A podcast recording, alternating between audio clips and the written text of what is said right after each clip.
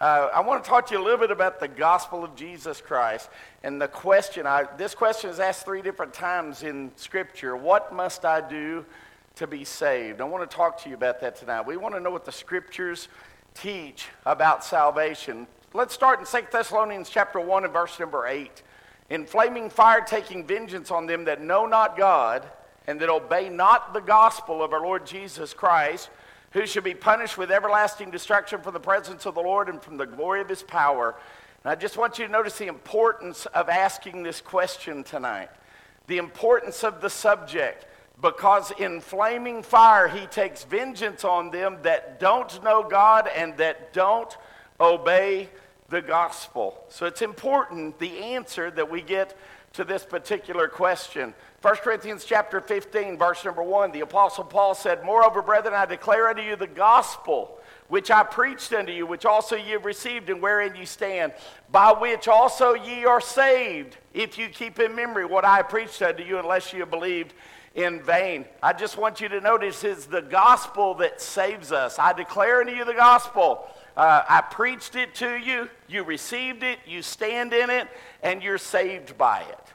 The gospel is an important subject to talk about. 1 Corinthians chapter 15, continue verse number 3 For I delivered unto you first of all that which I also received, how that Christ died for our sins according to the scriptures, and that he was buried, and that he arose again the third day according to the scriptures. In 1 Corinthians chapter 15, here, 15 and verse number 3, he specifically defines what the gospel is.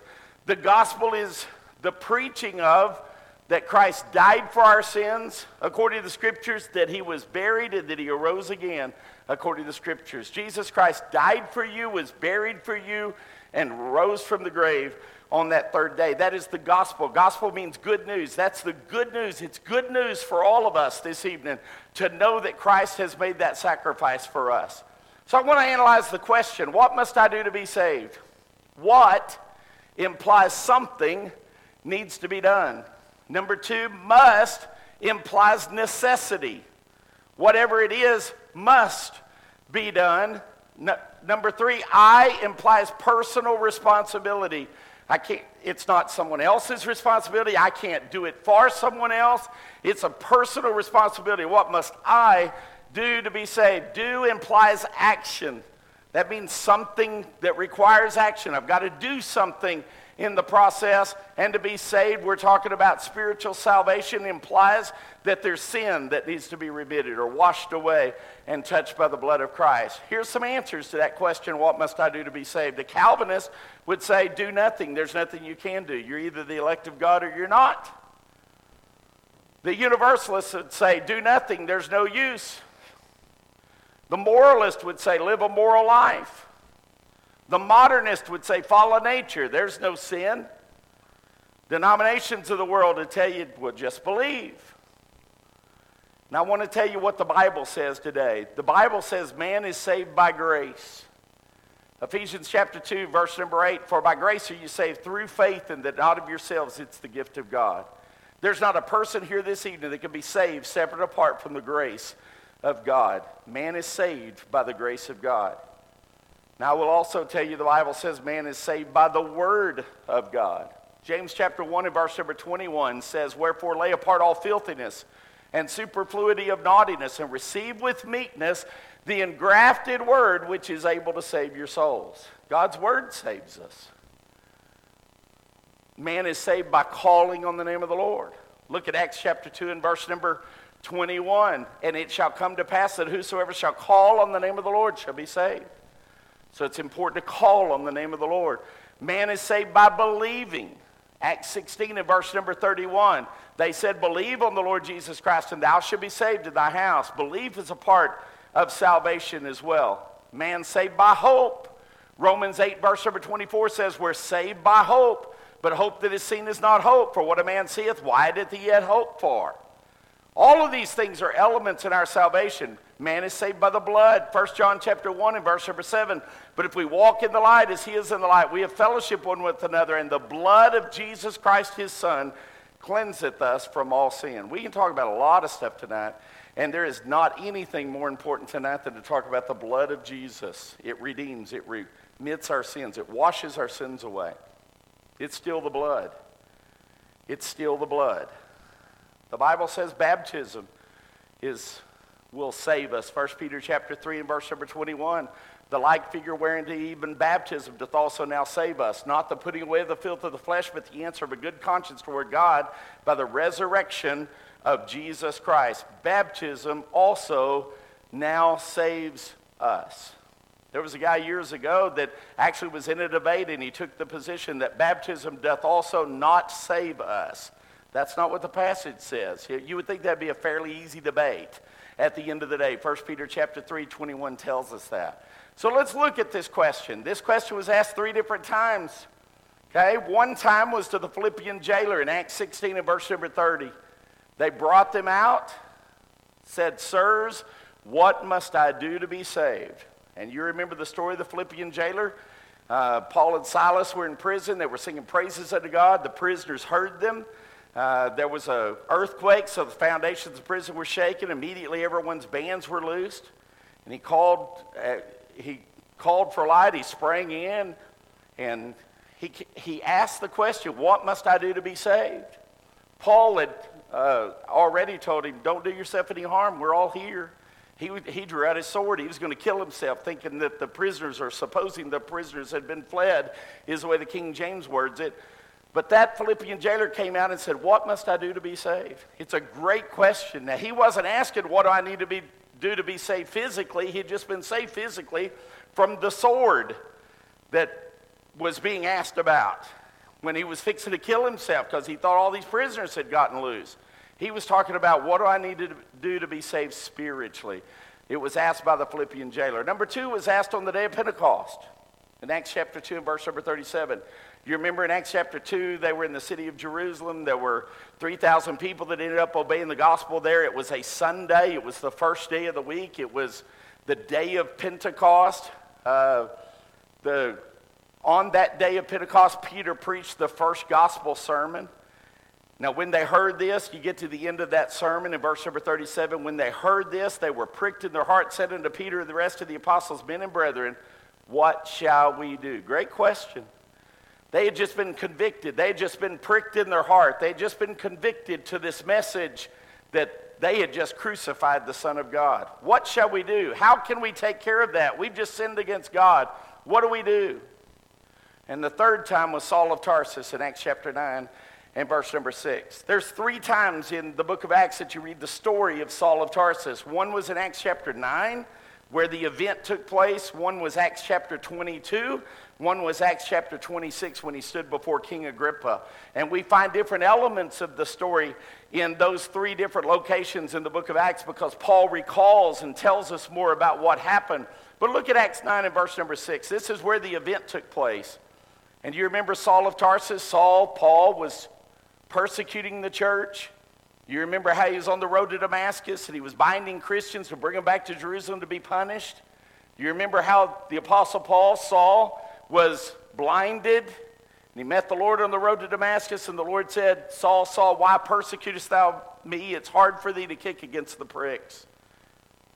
And here in verse number six, and he trembling and astonished said, Lord, what wilt thou have me to do? And the Lord said unto him, Arise and go into the city, and it shall be told thee what thou must do. Now, I just want you to notice in these three different instances, you've got a Philippian jailer who was in a prison, and, they, and he heard Paul and Silas singing praises to God. And he heard them, he heard them praying and singing, and that's essentially the, the totality of his understanding of what was taking place there uh, related to the gospel, but he knew something was special taking place there. On the day of Pentecost, these were Jewish individuals.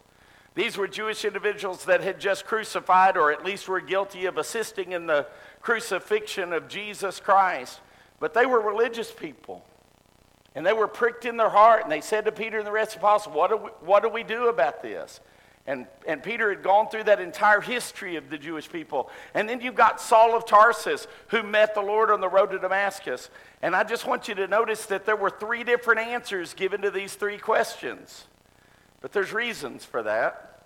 Let's talk about the Philippian jailer, first of all. In Acts 16, verse number 31, they said, Believe on the Lord Jesus Christ, and thou shalt be saved and thy house. The Philippian jailer, the answer to what must I do to be saved was to believe on the name of the Lord Jesus Christ and you'll be saved. Now, it's very easy for us to stop right there, but the statement is true. In fact, we had a brother one time that got up and he said, You need to believe on the name of the Lord Jesus Christ and you'll be saved. Had another brother said, I just can't believe that. He got up there and he preached that all you had to do was believe on the name of the Lord Jesus Christ and you'd be saved. There is a Bible verse that says, Believe on the name of the Lord Jesus Christ and you'll be saved. Now, I'm not saying that's the total story, but that brother wasn't telling the whole story. He wasn't telling the total story. He was giving the answer to what was given to Philippi- the Philippian jailer's question Believe on the name of the Lord Jesus Christ. So, if I'm talking to somebody who does not believe, who doesn't understand, who has no knowledge of Scripture, hadn't spent a lot of time with Scripture, what would your answer be to them? Somebody comes to you and they have no knowledge, what would you tell them? Well, you need to believe on the name of the Lord Jesus Christ and you'd be saved. That's what you would need to do. You would uh, to be saved, you need to believe on the Lord Jesus Christ. Now, what's included in believe? Keep reading the story, and you find uh, a lot of other events that took place there. On the day of Pentecost, though, that question was asked, What shall we do? Peter said to them, Repent and be baptized, every one of you, in the name of Jesus Christ, and for the remission of sins, and ye shall receive the gift of the Holy Ghost. But notice the audience is different. We're talking in Acts chapter 2 on the day of Pentecost to people that were already believers. They, they were pricked in their heart. They recognized they had just crucified the Son of God.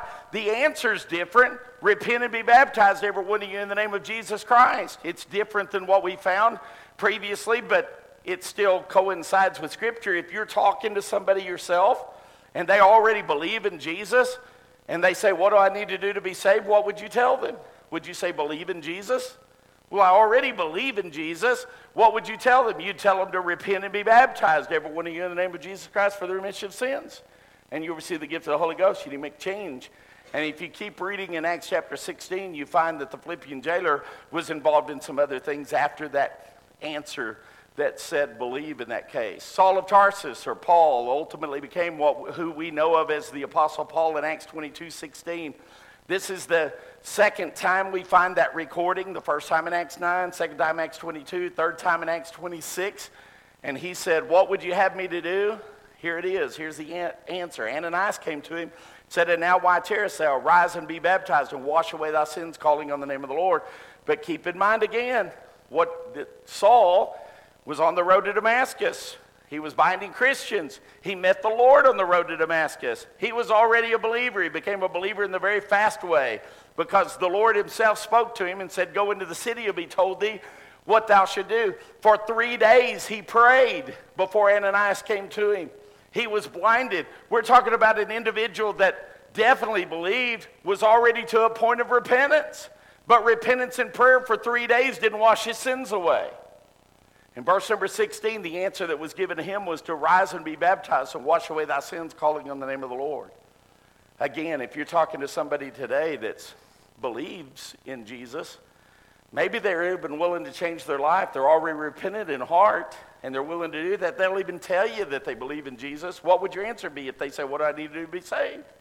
You give them the same answer that was given to Saul of Tarsus Arise and be baptized, and wash away thy sins, calling on the name of the Lord the answers are three different answers because it, to the same question, but the reason is because the answer was given to three different people at three different stages of their belief system, really, at the time. Some didn't believe at all, some had believed but hadn't repented, some had believed and repented and got a different answer to that question. I want you to notice some other things about baptism for just a moment. We need to answer that question ourselves personally. I can't answer it for you. We talked about what must I do to be saved implies personal responsibility. I can't answer that for you. But I can tell you what the scriptures teach. We must all be baptized. Christ did it. Christ commanded it. The apostles taught it. The New Testament church practiced it. And look here, um, if we were going to ask the question, who should be baptized? It would be somebody who's been taught the Word of God. Look at Matthew chapter 28, verse number 19 and 20. Go ye therefore and teach all nations, baptizing them in the name of the Father and of the Son and of the Holy Ghost, teaching them to observe all things whatsoever I have commanded you. And lo, I'm with you always, even into the end of the world. Who is the candidate for baptism? Somebody that's been taught the Word of God. So if we're going to ask who is it that should be baptized, we must all be baptized. But who is all? Those that are taught, those that believe. Mark 16, 15, and 16. Go ye into all the world and preach the gospel to every creature. He that believeth and is baptized shall be saved. He that believeth not shall be damned. The believer is the one that is a candidate for baptism. Somebody that believes. If you're going to baptize somebody that doesn't believe, you just got them wet. You put them through water, but it's not baptism in that case. Somebody that's repented. We've already looked at the verse in Acts 2 Verse number 38 Peter said unto them, Repent, be baptized, every one of you, in the name of Jesus Christ for the remission of sins, and you'll receive the gift of the Holy Ghost. Who was a candidate for baptism in that case? One who has repented in that passage. And I just want you to notice very quickly if we look at these qualifications of who should be baptized, somebody that's been taught, somebody that believes, somebody that's repented, it would exclude infants. It'd be impossible for a little baby, number one, to believe. It'd be secondarily impossible for them to be able to repent. What would they need to repent of? Uh, maybe they could be taught very little at, a, at an infant stage, but at some point in time, people get old enough that they understand what it is that they need to do, and they believe Jesus Christ, the Son of God, and they're willing to change their life. That is the candidate for baptism. What's baptism for? Well, number one, it's for the remission of sins. Acts 2.38, we've already looked at it. Repent and be baptized, every one of you, in the name of Jesus Christ for the remission of sins, and you'll receive the gift of the Holy Ghost. It's to remit our sins. It is to put us into Christ.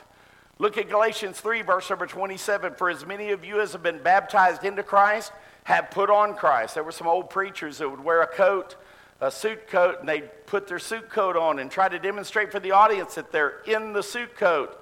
They put on the suit coat. We put on Christ when we're baptized into Christ. How do we get in Christ? When we're baptized into Christ. That's what the Bible teaches there in Galatians chapter 3. You go to the very end of that chapter, and he said, We're all Abraham's seed. How? If we're in Christ. And we fulfill the promise given Galatians chapter 3, verse number 16. Now to Abraham and his seed were the promises made. He saith not into seeds as of many, but as of one into thy seed, which is Christ. We are Abraham's seed and heirs according to the promise when we're in Christ. And we're heirs according to those things that he's promised, uh, those that would be heirs of Abraham's seed. We are baptized into his death. Look at Romans chapter 6 and verse number 3. Know ye not that so many of us, as were baptized into Jesus Christ, were baptized into his death? That's what baptism is for. It's to put us into the death of Christ. Now, let's talk about baptism for just a moment. What is baptism? Number one, if you looked at the word baptism, it means immersion.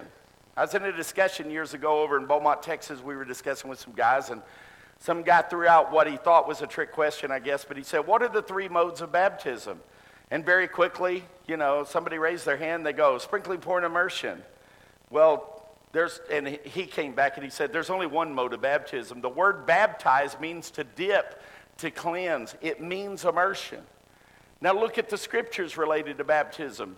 Romans 6 and verse number 4, it requires water, uh, that we're baptized into. We're buried with him by baptism into death, that like as Christ was raised up from the dead by the glory of the Father, even so we also should walk in newness of life. It requires much water. John 3, verse number 23. We, they went down into the water in Acts chapter 8, verse number 38, in the story of Philip and the eunuch. We've been talking to the young folks about that a little bit this week. It's a burial, Romans 6 and 4, that we just mentioned. They came up out of the water in the story of Philip and the eunuch. It's a resurrection mentioned in Colossians chapter 2 and verse number 12. It's a birth mentioned in John 3 and verse number 5 to be born Again, it's a planting. Romans 6 and 5 says, For if we've been planted together in the likeness of his death, we should be also in the likeness of his resurrection. So, what is baptism? Baptism's immersion. And you can look at examples of baptisms that took place in the scriptures, and it fits those characteristics. Our bodies are washed, Hebrews 10 and verse number 22. That's what baptism is. We're baptized into what? We're baptized into his name. Acts chapter 8, verse number 16. It's in his name where there's remission of sins. Luke chapter 24, verse number 47 says, And that repentance and remission of sins should be preached in his name among all nations, beginning at Jerusalem. There's not remission of sins outside the name of Christ. It's the name of Christ, it's into his name that we find remission of sins. It's in his name where we find salvation. Acts 4, verse number 12 says, Neither is there salvation in any other, for there is none other named under heaven given among men whereby we must be saved. It's the name of the Almighty God and Jesus Christ. And I just want to tell you, it's in his name where there's the greatest relationship. Philippians chapter 2, verse number 8, verse number 9. And being found in fashion as a man, he humbled himself and became obedient unto death, even the death of the cross. Wherefore God also hath highly exalted him and given him a name which is above every name. And you and I have an opportunity to have that relationship with him, to be in him, to be touched by the blood of Christ, to be a part of his church, his kingdom. We're baptized into his death. We've already mentioned Romans 6 and verse number 4. It's in his death where the blood was shed. John 19, 34. But one of the soldiers with, with a spear pierced his side, and forthwith came out blood and water. It's in his death where that blood was shed. It's in his death where there's remission. Matthew 26 and verse number 28. For there, this is my blood of the New Testament, which is shed for many for the remission of sins. His blood was shed for the remission of sins. It's in his death where the New Testament was sealed, the new covenant that you and I can be a part of today. Hebrews chapter 9 and verse number 16 For where a testament is, there must also of necessity be the death of the testator. For a testament is of force after men are dead, otherwise it is of no strength at all while the testator liveth. That New Testament took the death of the testator, it took the death of Christ for the testament to come into effect. And I want to ask you again, baptized into what? We're baptized into Christ. We mentioned that in Galatians 3 and verse number 27, and it's in Christ where one is a new creature. 2 Corinthians chapter 5 and verse number 17, wherefore if any man be in Christ, he's a new creature. If anybody be in Christ, he's a new creature. Old things are passed away. Behold, all things have become new. It's in Christ where there's redemption. Ephesians 1, verse number 7 In whom we have redemption through his blood, uh, the forgiveness of sins according to the riches of his grace. And it's in Christ where there all spiritual blessings are. Ephesians chapter 1 and verse number 3 Blessed be the God and Father of the Lord Jesus Christ, who hath blessed us with all spiritual blessings in heavenly places in Christ. It's in Christ where there's forgiveness. Ephesians chapter 1 and verse number 7 that we previously mentioned there mentions forgiveness in that passage as well. So I want you to look at Ephesians 4 for just a moment with me. Ephesians chapter 4, verse number 3. The Bible says there's one baptism. One. Verse number 3 endeavoring to keep the unity of the Spirit in the bond of peace. There's one body and one Spirit, even as you are called in one hope of your calling one Lord, one faith, one baptism, one God and Father of all, who is above all and through all and in you all. Now, if I got up here tonight and I taught that there were two gods, or there were three gods, and I was polytheistic or many gods, if I got up here and I taught that tonight, your elders would be going, You need to go back to Houston, where you came from, because there's not two gods and four gods. There's one God. That's one God and Father of all, who's above all and through all and in you all. What if I got up and I said there's multiple lords, multiple faiths? They'd say, You need to head home. Somebody that's doing that is preaching a false doctrine. It wasn't that long ago I turned on the television set, though, and I watched guys on TV that claimed Christianity, and they said, Well, there's a lot of different ways to heaven. Buddha's a way to heaven. Lao Tzu's a way to heaven, Muhammad's a way to heaven. They're all sons of God in that case. There's a lot of different ways to get to heaven. If I got up and preached that, I would not be preaching the Word of God. There's one Lord, one faith. Now, what if I got up here and preached there were multiple baptisms? Well, you could be baptized according to John's baptism. You could be baptized in the name of the Lord Jesus Christ. You could be baptized as an infant. You could be baptized. What if I did that? The Bible says there's one baptism, just the same as there's one hope of your calling, and there's one Lord and one God. Amos chapter 4 and verse number 12. The prophet said, Therefore, thus will I do unto thee, O Israel, because I'll do this unto you or unto thee, prepare to meet thy God, O Israel. Prepare to meet thy God, O Israel. And I want to tell you tonight, as you think about the subject, ask yourself the question what must I do to be saved? And analyze the things related to those answers. Where are you tonight? You believe on the name of the Lord Jesus Christ? If you don't, then my answer to you tonight is you need to believe on the name of the Lord Jesus Christ in answer to that question. If you ask me the question tonight, what do I need to do to be saved? But you already believe, but you've never changed your life, I would tell you you need to repent and be baptized, every one of you in the name of Jesus Christ for the remission of your sins. If you're here in this audience tonight and you said, Well, I've already repented, I've changed my life, I'm going to, uh, I believe in Christ, I've, I've repented, then the answer would be to arise and be baptized and wash away thy sins, calling on the name of the Lord. The answer would be different based upon the condition of the subject that you're talking to, but I would tell all of us tonight to prepare to meet God. All of us will meet God. All of us at some point in time will give an answer of the things that we've done in this body. 2 Peter chapter 1 and verse number 10 says, Wherefore the rather, brethren, give diligence to make your calling and election sure. For if ye do these things, ye shall never fall. Where do you stand with God this evening? Have you asked the question, what do I need to do to be saved? Are you separated from God? I want to tell you tonight is the night to prepare to meet thy God. Tonight is the night to make your calling and election sure because you need to be in Christ to be saved. You need to be touched by the blood of Christ to be saved. Romans chapter 1 and verse number 16 for I'm not ashamed of the gospel of Christ, for it is the power of God unto salvation to everyone that believeth, to the Jew first and also to the Greek. What is the gospel? It is the power of God unto salvation. It is the power of God to save. Now, you remember how we opened this sermon tonight? Taking vengeance on them that obey not God and obey not the gospel. There's going to come a day that we give account of what it is that we've done in this body, and we've either obeyed the gospel or we have not. And he said, if we don't know God and we've not obeyed the gospel, he takes vengeance on them. But to those that have obeyed the gospel, it is the power of God unto salvation. I think you can see why. Because we're buried with him in baptism. And we're dead to our old man. We're dead to sins. And we rise and walk in newness of life? Ask yourself that question tonight. What do you need to do to be saved? Thank you for listening to today's sermon podcast. If you'd like to know more about this subject or any other Bible topic, send us a message at our Facebook page, The Church of Christ, Wheeler Area.